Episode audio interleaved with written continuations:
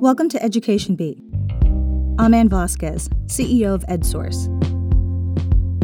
For years, California has been dogged by low statewide reading scores. Some advocates have called for the state to adopt a so called structure literacy curriculum that includes more phonics and follows the scientific research on reading. But advocates for multilingual learners have raised concerns that the approach could come at the expense of other important skills that research shows English learners need. EdSource reporter and Education Beat host Zaidee Stavely visited a school in California's Central Valley that's had an uncommonly high degree of success with teaching English learners how to read. Frank Sparkes Elementary in Winton, about 10 miles from Merced. We're coming in from all angles. We are doing critical thinking, we're doing oral language development, we're pushing multiple things. Because if you only do one thing, you're not going to be successful. Here is this week's Education Beat with host Zaidee Stavely.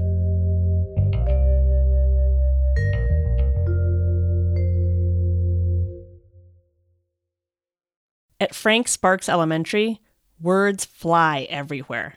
The walls of the classrooms are lined with essays, book reports, and poems, and the classrooms are alive with the sound of students participating. He, he says, uh, don't be afraid of dogs. No, no, I said Chucky. Surrounded by almond groves, Frank Sparkes Elementary serves mostly low income Latino students, and more than half are English learners. That's not unlike many schools in California. But Frank Sparkes stands apart from other schools. 54% of English learners at this school are reading and writing at grade level by third grade, according to their scores on the state's standardized test, Smarter Balanced. That's more than four times the average in California. Only 12.5% of English learners in third grade statewide met or exceeded the standard in English language arts in 2022. Our expectation at this school is to read one grade level and above. So by the end of kindergarten, the kids should be reading at the end of first grade. By the end of first grade, they should be reading at a, at least at second grade or above. This is Ka Vang. She's the principal at Frank Sparkes. And she says her own experience as an English learner informs how she leads the school. She was born in Laos and grew up in Stockton. Her parents were refugees who spoke Hmong at home. She remembers struggling to learn English. I remember there were lots of uh, vocabulary development. I remember my teacher showing me lots of flashcards of like just items like apple, pear, uh, truck, and so forth. When Mrs. Vang began teaching first grade in Winton more than 30 years ago, she noticed her students struggled to read. The kids came to me and they didn't know a lot of letters or sounds and so forth. Um, and I noticed that when I took the kids to the library, they they would only check out um, picture books because they couldn't read. So she learned everything she could about teaching kids to read. She became a literacy coach. Now, as a principal, I'm thinking, hey, reading's very important. Let's go ahead and push reading really hard. As a principal, Mrs. Vang set a goal for the school's students to read 50,000 books a year. They can win prizes throughout the year for reading, and the student who reads the most books in each grade wins a bicycle. She also examines data every quarter to see how many skills students have mastered, and she discusses with teachers how to help those students who are behind. Mrs. Vang's vision is based on her own perspective growing up as an English learner and knowing what students learning English need. So I'm looking at from that perspective of ensuring that there's lots of vocabulary development, a lot of modeling. So it's kind of like I do it, we do it, and now you do it, and just giving kids a lot of practice, um, vocabulary development, and also in terms of the writing, I always encourage teachers to uh, ensure that they have like sentence frames for kids to see and for kids to say and for kids to just get a lot of practice.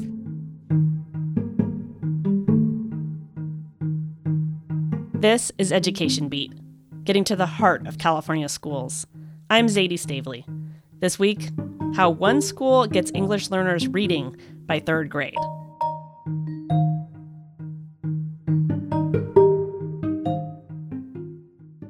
Before I go deeper into Frank Sparkes' literacy strategy, I should say I don't think this is a one size fits all. Frank Sparkes is a school in a small rural district. The vast majority of English learners here start school in kindergarten. Other schools in large urban districts or that enroll new students recently arrived from other countries every year in every grade face other challenges. And dual immersion schools, where kids are learning to read in two languages, sometimes take longer for kids to become proficient in English. But considering the great results at Frank Sparkes, there are things we can learn from their approach.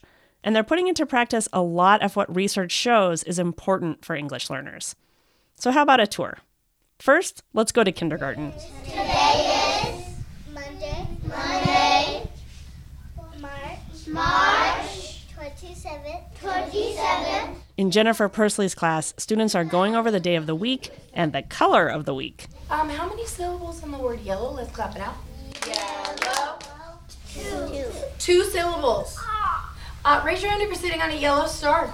Miss Pursley is all about words, syllables, rhyming. All right. We've got. Do they rhyme? No. Yes. I heard a no. Let's talk about why, how we know words rhyme. How do And the sounds the letters make. And we're going to be practicing with I today. So when we're practicing our regular I, we normally hear what sound? It, it, it, it. But when that bossy E shows up, what does he tell the I? Say your name, say your name. You better say your name. And so the I says, okay, okay. In this word, my name is I. And then what does the E do? He says nothing. Ms. Pursley then shows them some cards with different words that have I in the middle and E at the end. She's working on vocabulary at the same time as explaining how an E at the end of a word can make a vowel say something different. This is money, and it's called a dime. Can you say dime? dime? And then she has them sound each letter in the word out. D, I, m, dime. Dime. This kind of explicit teaching of what sounds letters make is crucial for all kids to learn how to read. And some say not enough of this is happening in many schools in California. But this isn't the only focus of Frank Sparkes' literacy program. Remember Principal Vang? I believe in teaching the foundation skills, but at the same time, we're just not just focusing on that. We're, we're coming in from all angles. We're in multiple fronts. We are, you know, doing critical thinking. Uh, we're doing oral language development. Uh, we ensure that the kids get to write a lot. We write a lot at the school. Like in fifth grade, they had to be able to write a five paragraph essays and so forth. So, I mean, we're not only pushing uh, language and so forth, but we're, we're pushing multiple things. Because if you only do one thing, you're not going to be successful. One of the main differences between teaching children who already know English to read and teaching children who haven't yet mastered English to read is that English learners need to learn to speak the language in order to understand what they're reading. So they need oral language development. That specific instruction to understand how to speak and understand English and develop their vocabulary. And they need lots of practice speaking and listening. In a third grade class, Patty Lopez is reading a text aloud about how plastic straws end up in the ocean and even in the nostrils of sea turtles. So the next time you offer, you're offered a plastic straw with a drink, picture that straw ending up in the nostrils or belly of a sea animal. Then ask yourself to sip or not to sip. Hopefully you'll choose to skip the straw. The students discuss. That's what I do when I drink with the pizza. I do drink with the computer. I really liked it. It's just teaching about, about our environment. Alright, so did you hear how what Aaron Duarte just said? He said that probably the turtle that had the straw stuck in his nostril felt just like he did when he had COVID test done to him in his nostril. It did not feel good, right? This sound of students talking with each other, sharing their ideas, is crucial for any class teaching English language learners. Later, the students discuss a book they're reading and what a character is feeling. I think he's mad about the fact that he's still scared of the dark. Lopez says she makes sure students feel comfortable speaking, inside and outside class. you know, we make them feel comfortable by letting them share. And then they want to know about us and they'll ask us questions. And so they get a lot of practice like that as well. One student asks Lopez what the words vicious and cruel mean. I'm done the paper. means like really super mean. Another third grade teacher, Acela Middleton, says it's important to pay attention to whether kids are understanding the words used in class or in reading. If I know there is a word that they might not know, then we stop, we discuss, we give examples, and it's important that they feel comfortable. Then nobody's gonna laugh, nobody's gonna make fun of them, you know. And I think that as part of it because I make them read it aloud, and then we read a lot, and you know we take participation, we do choral reading, and a lot of discussion. How many of you have had Chips Ahoy chocolate chip cookies? I have both of them. Oh, you guys are cookie monsters, I tell you. All right, so tell me about the differences between Chips Ahoy. Patricia Espinola is breaking down how to write an opinion piece with her third grade class. She asks students to share why they prefer Oreos or Chips Ahoy cookies. Well, the um, Oreos have like full like um, like sandwich chocolate. Okay. What else is different between the two, Alex? Chips Ahoy um, isn't like a chocolate kind of flavor. It just has chocolate dots instead of like Oreo. Like it's like its crust around it is um uh, like chocolate. Okay. Ms. Espinola says she strives to instill a joy of reading in her students. The other day I was reading Charlie and the Chocolate Factory, and I'll say, oh, "You guys smell that? Can you can you smell the chocolate? I can smell it. I can smell it." They say, you know, and it's like silly things like that, and they just love it. They just devour it, and then they try to find books um, by that same author or you know something along that line. And when she teaches them writing. And then I think going along with that is writing as well, because when we teach writing, it's I always tell them there is no right or wrong answer. This is you being creative. You paint a picture for me to envision in my head when you do your writing. And I want you to be as descriptive as you possibly can. I want to, and I always tell them, I want to see it in my head like I'm watching TV. In every class I visit at Frank Sparkes, students are writing in addition to reading. Researchers told me writing is especially important for English learners for two reasons. One, learning to write helps all students learn to read. For example, spelling helps you learn to read words, and writing about what you read helps you understand more deeply. And two, English learners often lag in writing, even when they're reading and speaking at the same level as their peers. In Sandra Morales' first grade classroom, students are writing sentences about how they want to spend their piggy bank money. One student asks how to spell scented markers. An aide helps her figure it out. Okay, what other letter makes the s- sound, but it's not an S?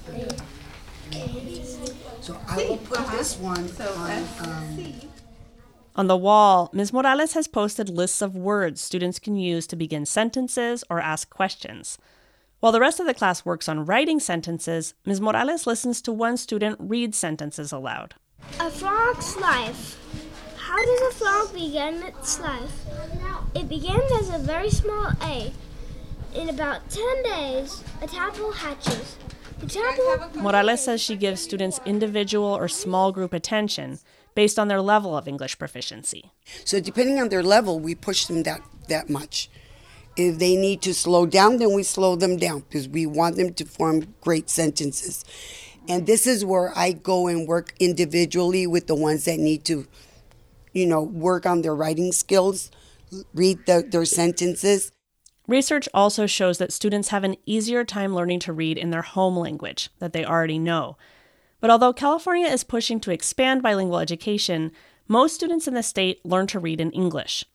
Even when teaching is only in English, researchers say it's important for teachers to make connections between the student's home language and English.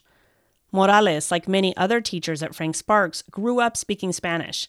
She doesn't teach in Spanish, but she does make sure her students know she's bilingual and that she values bilingualism. If I get a Spanish speaker, and which I've had come just directly from Mexico, first day I explained to them, I speak both languages. If you ever need anything, you could tell me. And I do let them know I know what it feels like because I was you. Mm-hmm. At one point, my brother called me, and I don't speak English to him, it's pure Spanish. I answered his call and I said, Look, you're on speaker. My students are here. After I hung up, I said, What did I, how did I speak? Spanish. I go, You know why? Because it's important in my family to communicate with my family, with my family members more than anything. And I explained to them it was a way of communicating with my grandmother. My family that's not here, that does not speak English, because to me that's my number one. But plus, you could get a job a lot easier and maybe pays more because you are bilingual in any other language that you learn. Third grade teacher Patty Lopez says things have changed a lot for the better since she was a kid. She remembers being kept in from recess in second grade to practice pronouncing words in English. So I would have to sit there and like go through every single sound. And I just think when I taught second grade, I was like, why would my second grade teacher, why would she keep me in to do that? That's just so crazy. I would never do that. I guess we've shifted from all that. Patricia Espinola doesn't speak Spanish fluently, but that hasn't kept her from making the similarities and differences between the languages clear for the English learners in her class, like one girl who had recently arrived from Mexico. She had a lot of the skills in the Spanish language, so it was just transferring that over. Um, pointing out the differences. I know in Spanish, like for the vowels, there's only one sound, whereas, of course, in English, there's more than one. Um, we worked on the exceptions to the rules and that kind of thing. So a lot of grammar went into it as well. And I communicated the best I could with my high school Spanish, which is not very good. And she would laugh. And then she would communicate with me, and I would have her repeat after me and use English, and we would laugh together. And she became more comfortable, I believe. And she was more eager to speak after that and communicate. And it was funny because by the end of the year, she was little chatty Kathy. She did not stop talking. She was talking all the time, and I was very, very proud of that. There's one other thing that makes Frank Sparkes stand out from other schools teachers don't leave.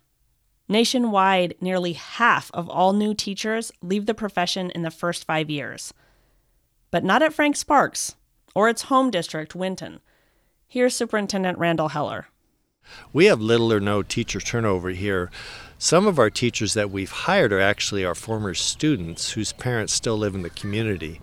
We, we like to promote from within. We like to grow our own teachers here. So, all of our principals were used to be teachers here. I was a teacher here.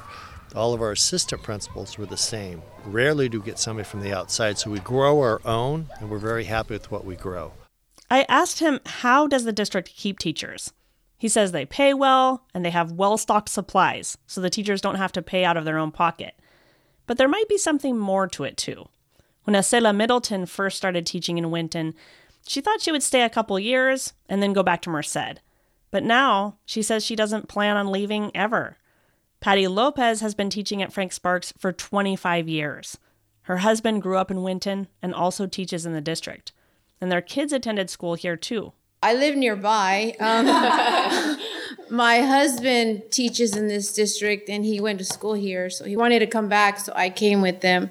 And then my kids came through school here. And I just, I guess I saw it was like a small community. Um, we get along. And so we see each other grow. It's almost like a family, I guess. Yeah. I mean, it's more than a team. I know the superintendent is always saying one team, one Winton, but I think it's more like a family. Like our school is a family.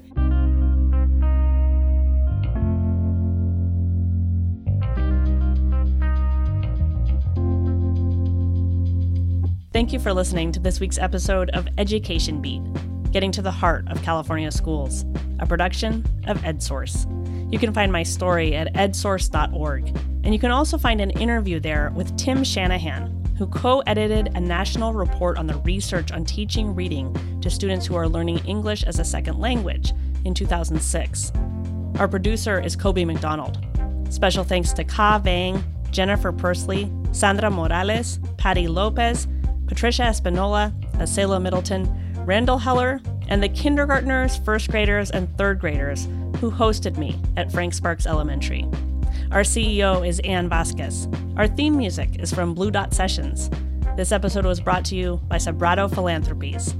I'm Zaidee Stavely. Join us next week and subscribe so you won't miss an episode.